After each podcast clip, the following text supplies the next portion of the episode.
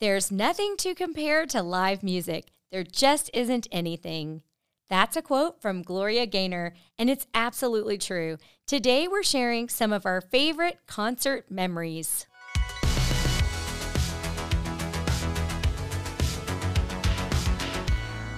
I'm Keith. And I'm Abby. And welcome to our 80s Life podcast. Today we are talking concerts. Yes, one of our favorite things. We love them. So let's get right in this, Abby. Let's okay. let's go way back. In the uh, way back Machine? Way back machine. Let's talk in 30 to 40 years here. Okay. All right. So what was your very first concert you ever saw? Okay. So if you've watched our vlog, you've probably heard me brag about this a little bit. It's Michael Jackson in the Jackson 5 Victory Tour. Wow, you peaked really early. I guess I did. Man, that was really cool. I mean, the King of Pop for my first concert. That's that is cool, right? All right, guy, vlog's over. okay. I mean, we can't top that. It's not a vlog though. That's right. Hey, by the way, we do have a vlog. It's our 80s life. Be sure and subscribe. But today we're in the podcast, but podcast just, over. We're still getting used to this. Um, okay, so, but no, no, no, because we have since seen lots of other great concerts. So even though Michael Jackson is the king of pop and it was amazing, let's talk about some of our other concert memories as well. What was your first ever concert? Okay, mine is not as glamorous as yours. The very first concert I ever saw was probably in 87 or maybe 88 because I wasn't driving yet and my Aunt Linda drove us to the concert with my cousin Shane. It was in Corpus Christi at Memorial Coliseum and it was Expose. Ooh, well, that's a good group. Yeah, it was really, it is a good group and it's pretty interesting. They've made a resurgence here of late. Um, but here was the problem they had they only sang like five or six songs, and then the concert ended. Aw. Yeah, so it was really quick, but to be fair, it was a free concert. It was put on by the local radio station.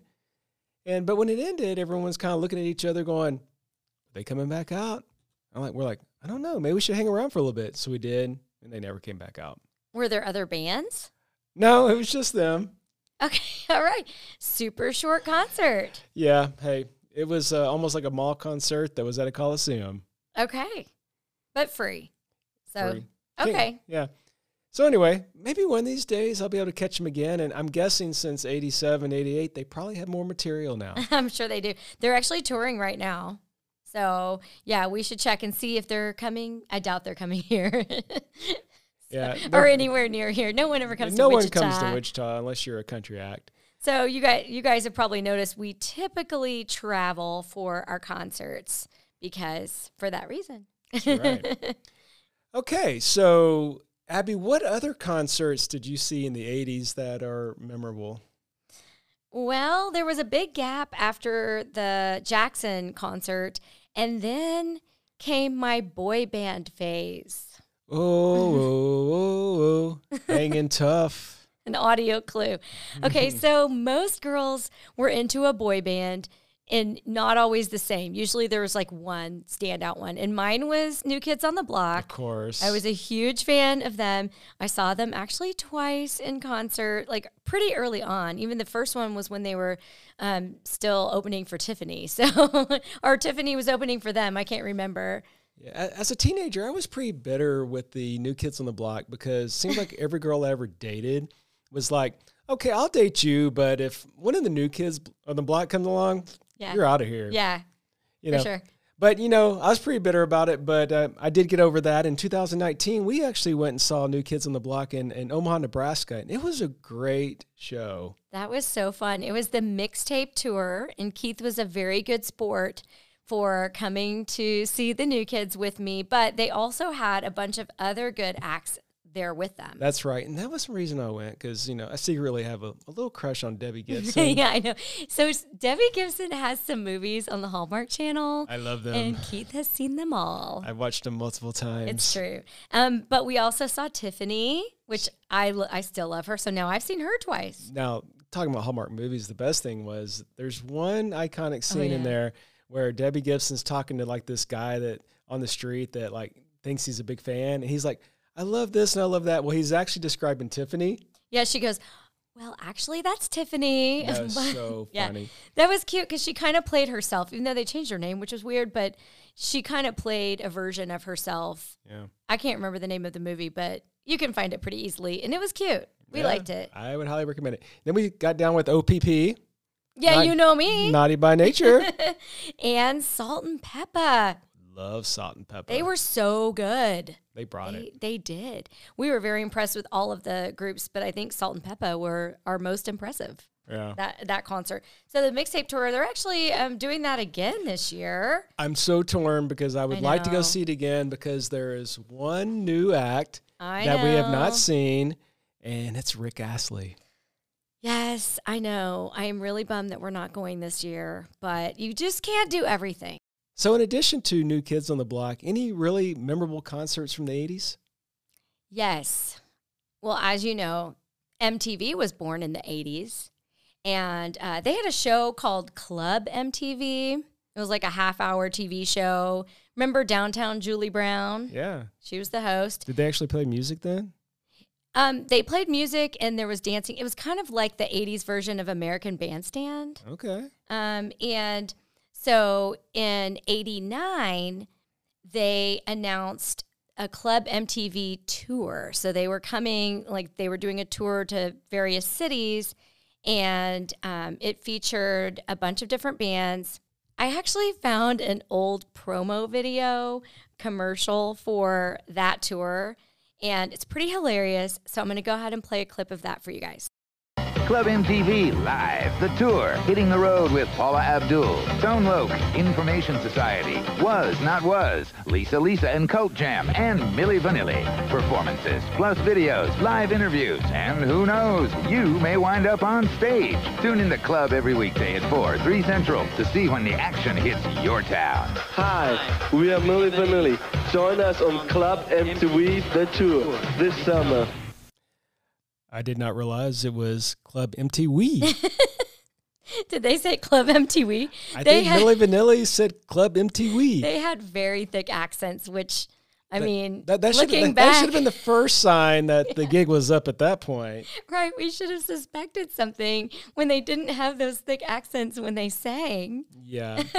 so I have one other question for you based on that promo. Okay. Did you get up on stage? Oh no, I did not get on stage as promised. Oh, What bummer. I know. They say if they did, I would hope there was video out there. N- No, no, and no. Um, but it's funny that that. uh, So I I enjoyed that. I have some vague memories of it. I was pretty pretty. I was pretty young. I mean, I was like in ninth grade, so I don't remember that much about it. But um, it's so funny because I loved Milli Vanilli, and I totally fell for that whole lip syncing thing. Um, did not even realize that they were lip syncing. But later in the tour, not at my show, but at another one of those Club MTV tour shows, a malfunctioning tape recorder during their song Girl, You Know It's True is what led to the discovery that Rob and Fab had never actually sung their songs. Girl, we found out it was false. Girl, you know it's false. Girl, you know it's false. Well, yeah, because they, I guess the tape messed up, and then the promoters were like, well, because they're doing all these intricate dances, they are also lip syncing because, you know, they'd be out of breath. And this is a common practice during concerts, which turned out to be they were just covering their butts because they were lip syncing the whole entire time. These are just things we miss out on today because you don't have a malfunctioning tape anymore. it's like it's all digital. Yeah, that and everything is so instant on social media that we would have found out five minutes later. Whereas this had to go through like, you know, all the channels before it, it was uncovered that it was this scam. And then remember they they offered to send people their money back if you bought their tape. I was going to ask you that. So I'm assuming you had the tape, right? Yeah, did you? Yeah, I had the tape. You did? Yeah. That's so funny. I don't know if I want to admit that or not. So, They're good. The music was good. Whoever was singing, it was good. yeah, yeah, they, they were good. But did you send the tape back or the cover back, What whatever you had mm-hmm. to send back to get your money back. Totally. I did it. Yeah, because they they had these commercials and it was like I don't know if it's a class action suit or what, but they had these ads on all the radio stations and stuff and maybe even on MTV and it was like did you buy the Milli Vanilli, album? Like if you if you want to get your money back, send the cover, not the tape. You could keep the tape. You only had to send the insert, the paper part, back with a self addressed stamped envelope or something, and they would send you your money. It's a win-win. You get to keep the tape and you get your money back. Yeah, so I did it. That was like a no-brainer, but probably now you're probably wishing you had the original, right? Yeah, I kind of do. I still have the tape, but I don't have the insert. But on our cruise, they had a record store and we bought Milli Vanilli All or Nothing vintage album. Yes. So that's that's pretty cool. They're probably laughing at us right now. Like you bought what? You bought Milli Vanilli? That's an 80s relic. We had to do it. oh yeah. We had to do The it. scandal. Okay. All right, let's fast forward Yes. to the let's fast forward to the 90s. the 90s. Okay, so in 1990, Dallas got a new radio station. It was 94.5 the Edge. The Edge, KDGE The Edge, and that is the station that introduced us to new wave and alternative for the first time and I was really into it. Like I was super drawn to the new wave. Now Abby was really lucky because she lived in Dallas, so she mm-hmm. could literally listen to the Edge anytime she wanted to. Yes. The only way this guy got to listen to the Edge was when we were. I, I played soccer when I was a kid, so we'd go to like soccer tournaments. We'd go to the big city of Dallas, and as soon as we got in range, it was on ninety four point five.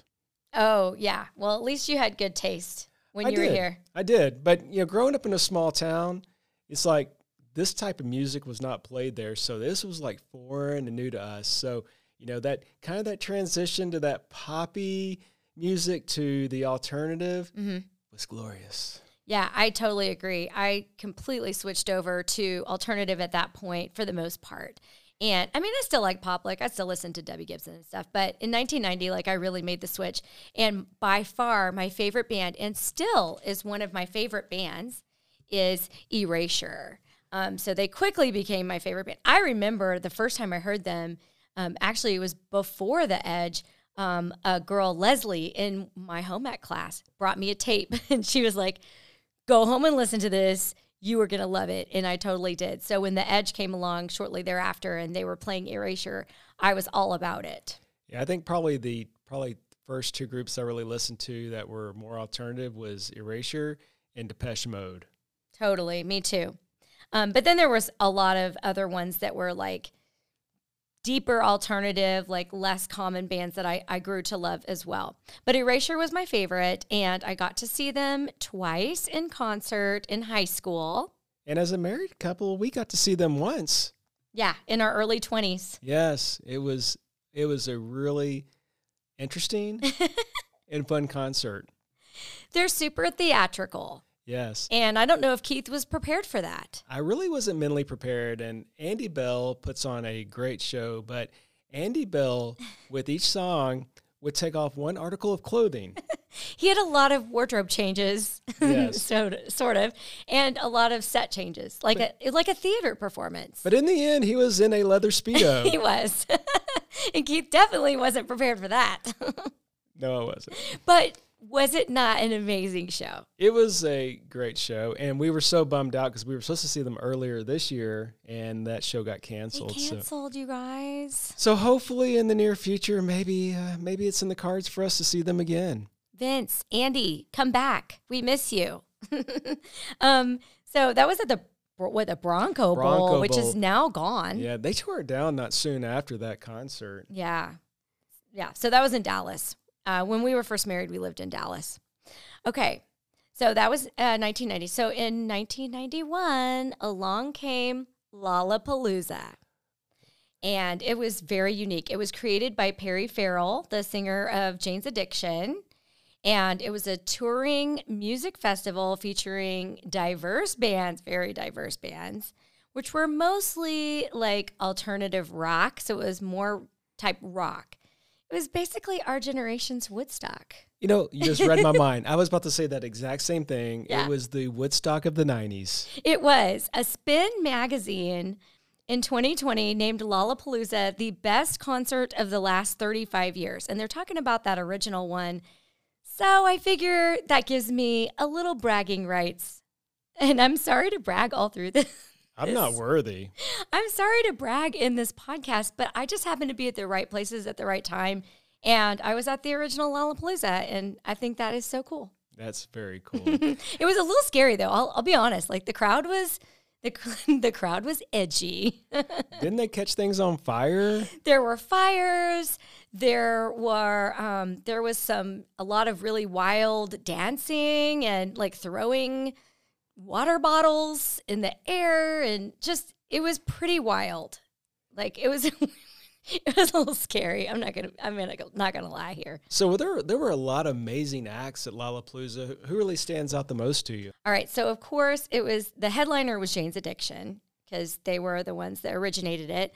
Um, Siouxsie and the Banshees, the Violent Femmes, who I love, and Living Colour, which we just saw them on the cruise. So was that like a surreal moment? I was so excited. We didn't know they were going to be there. So when I saw them, it was really cool. And um, yeah, it took me all the way back. That was really fun. And you guys, they have already announced they're going to be on the next year's 2023 80s cruise. So we get to see them again. I'm so excited. Yeah, me too. I can't get enough. Living Colour is, they are so unique. I don't even know how to describe what they do, but it's really, really cool. Okay, so after Lollapalooza, the Dallas Morning News had a write up in the paper, and I actually cut it out and put it in my scrapbook. And I have pictures from the concert, although the pictures are pretty terrible. What do you think about that, Keith? Yeah, let me just describe it to you. It's really dark, and you see the back of some dudes. You could, like, we were pretty far back. You can't even see what band is on the stage in the picture, but I was there. And this was this was at Starplex, right? Yes, Starplex, now called Dos Equis. Yeah. Yeah, Dos Equis Pavilion. Okay, so Keith, what concerts did you go to in the 90s? Like early 90s before I met you. Okay, yeah, that's fair because one, I lived in a small town, and two, I was broke, so Okay. didn't get to go to a lot of events. But we did have a couple places in town that would uh, have, I wouldn't call them concerts, but it was more like shows. Well, we should tell them that you grew up in a college I town. grew up in a college town, so you'd have lots of bands that would, uh, like more regional bands that would come through. But there were a couple that really stand out to me. And the first one was a, a band called Bouffant Jellyfish. and they were pre- on that pretty heavy side. Yeah. And 1990s Keith really liked mosh pits and just kind of getting out there and letting, I don't know, some aggression out on the, uh, on the, I don't know if you call it the dance floor. You're don't know. basically just jumping Yeah. around. Now, the second band that probably more people recognize is Deep Blue Something, and their big song was Breakfast at Tiffany's. And that was kind of more of a poppy song, but they also kind of were on the heavier side with their other stuff. But probably the funniest thing that Abby always gives me a hard time about is, is that I had this concert t shirt from Bouffant Jellyfish that had a footprint on the back of it. Yeah, I feel like you were wearing that one of the first times I ever met you, or like early in our dating. And I asked you about it. And I was like, and it wasn't like printed on, it was a legit footprint on the back of his shirt. You know, you know how you just get that T-shirt that you love. Mm-hmm. That was my T-shirt that I loved, and even though it still had a, even though it had a footprint on the back, I still loved it. I mean, but how does that even happen? Clearly, there was a mishap in the mosh pit. there was either I got trampled on, or either some dude was flying through the uh, the crowd, and his foot ended up on my back somehow. Don't know, but it turned into a great story. Didn't you sustain a neck injury at some point? Yeah, but the neck injury was from soccer. It wasn't from the mosh pit. I don't believe that. You can't get a neck injury from soccer. You're using your feet. No, I was heading too many balls. Oh, okay. All Yeah. right. Because I always claimed that it was a mosh pit injury. I assumed it was. That would be a lot better story. maybe, maybe I should change it. So Keith is so funny because he liked that mosh pit stuff, and I would never go to something like that. I I'm four eleven. I would not survive. Abby would get trampled. I would get. I would literally get trampled. So no thank you. I didn't go to those type of concerts with the just crazy frenetic energy. Yeah. Now the concert that got away from me in the early '90s was Pearl Jam came to Nacogdoches, where I grew up, and we camped out all night to get tickets. I had tickets in the mosh pit, but as I mentioned, I was a little poor, and those tickets turned out to be pretty valuable, so I ended up selling them. Yeah. I mean, I think you got a good deal. I got a good deal, but it's one of my biggest regrets now. Mhm. I really wished I would have gone to that concert. I remember that. We were dating by that point. We were dating by Yeah. that point. I remember that. That was that was sad. Abby told me to sell the tickets. I probably did. She did. It's her fault. I didn't go. did you I'll spend blame Abby. did you spend some of that money on her engagement ring or something? I might have. we can we can say that. All right, so let's fast forward to modern times. yeah, so although you guys know us as an 80s couple, we also enjoy some modern music as well. And so we wanted to share some of the concerts of contemporary artists that we have enjoyed their concerts recently or within the last decade or so. Yes, and probably the first one, even though we're huge 80s fanatics, my favorite concert of all, all times has to be Coldplay. Me too. Coldplay was phenomenal. It was like an experience. I mean, it was, I, I can't even describe it. It was so amazing. It it had a lot of visual effects and they gave you these bracelets that changed colors. But I think also one of the reasons why it was so special to us is that um, it was a family thing. It was our daughter's favorite, favorite band. For her eighth grade graduation, we gave her tickets. We surprised her with tickets to this concert and she loved it. And I think what made it really cool, we were pretty far away from the main stage, but at some point during the concert, they went to an alternate stage, and it happened to be literally right behind where we were sitting. So we literally turned around, Yeah. and within like less than five feet was the entire band. Yeah, that was pure magic. And they did an entire acoustic set, like a bunch of songs, at least maybe four songs or five, right behind us.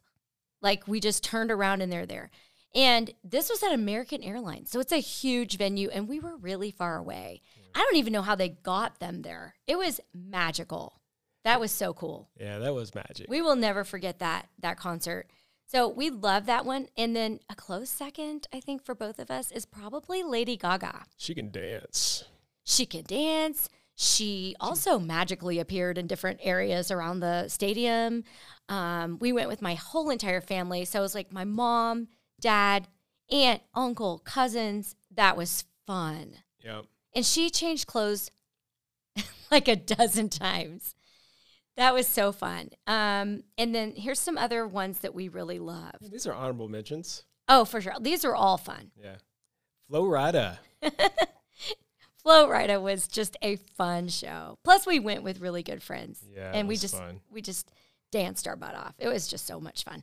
Okay, and then my one of my all time favorite, probably my favorite modern artist, Beck. He's really good. Uh, He put on a great show. Yeah, I think you bought me those tickets for my birthday. Yeah, it was a birthday present a couple years ago. I just remember it was so hot.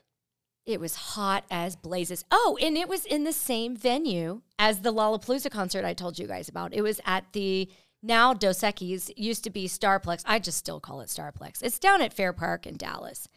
And it's outdoors. And it was, we were under the covered part thinking, oh, the covered part provides shade. shade should be cooler. There's no airflow. Zero airflow. It was like an oven in there. It was we had to like walk out and take breaks for a minute just to get get some fresh air. But that show was so cool. We loved Beck. Yeah. Another one was Vampire Weekend. Yeah, Vampire Weekend was really good. We saw them in Oklahoma City Yeah. at a small venue. Yeah. It was. And something happened at that show that's never happened to us before or since. Yeah, they had a little malfunction with the uh, audio system. Their entire soundboard blew and it made like this really loud, awful noise. And then it went off for like, th- they stopped for like 20 minutes while they had to fix it. it was almost to the point they thought they were going to cancel the rest of the show. Yeah. They're like, if we don't get this thing like back up in the next five minutes, we're calling it. And luckily, they got it back. Yeah, because they weren't even halfway through. And then just because they felt bad and they're just the nicest guys ever, they played an extra like 30 minutes. They played for a long time. They, they it- played late. It was awesome. It was really fun. And our daughter and her friend went uh, as well. We all really enjoyed that show. Okay. And then another one of my favorite bands, Foster the People. And they played with Paramore. Yeah, they opened for Paramore, which I'm like, Paramore should be opening for them. But In my opinion, Foster Yeah. the People is, I love them. They are so good. yeah, they were. He's really talented. I came for them. Oh, Abby was uh, just rocking it out, and, like singing every word. She was like super fan over there. I was, I was I'm- cracking up. He totally, he totally looked my way. I think I got a head nod at least, or maybe a little wave. I think he acknowledged me. Abby was crushing. I know every word to just about all their songs. So if you want to change from 80s, Foster the People is is a good alternative. Okay, what else? My mom's favorite band, Train. Train. We took my mom to see Train. That was a great night because uh, the openers were Matt Kearney and Andy Grammer, and that was a very good lineup. So good. And it was when Andy Grammer was like Brand new. pretty new, so he came out into the audience and like really worked the crowd and we love that. And Train did too. They brought some people up on stage that didn't know they were coming up there. And it was just cute watching them get so excited.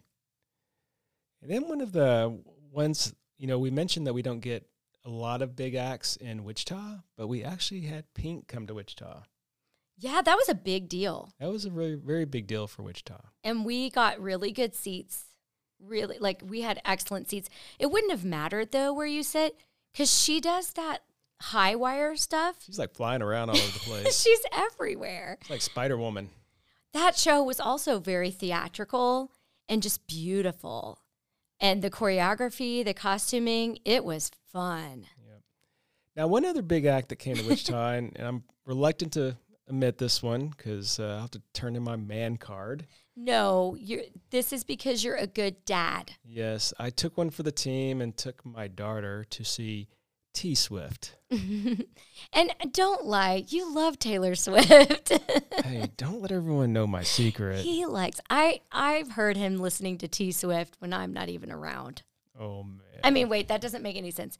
When I come in the room or if I go out in the garage and he's working on something, sometimes he's listening to T Swift. no, but she's good. She's talented. And you guys had fun.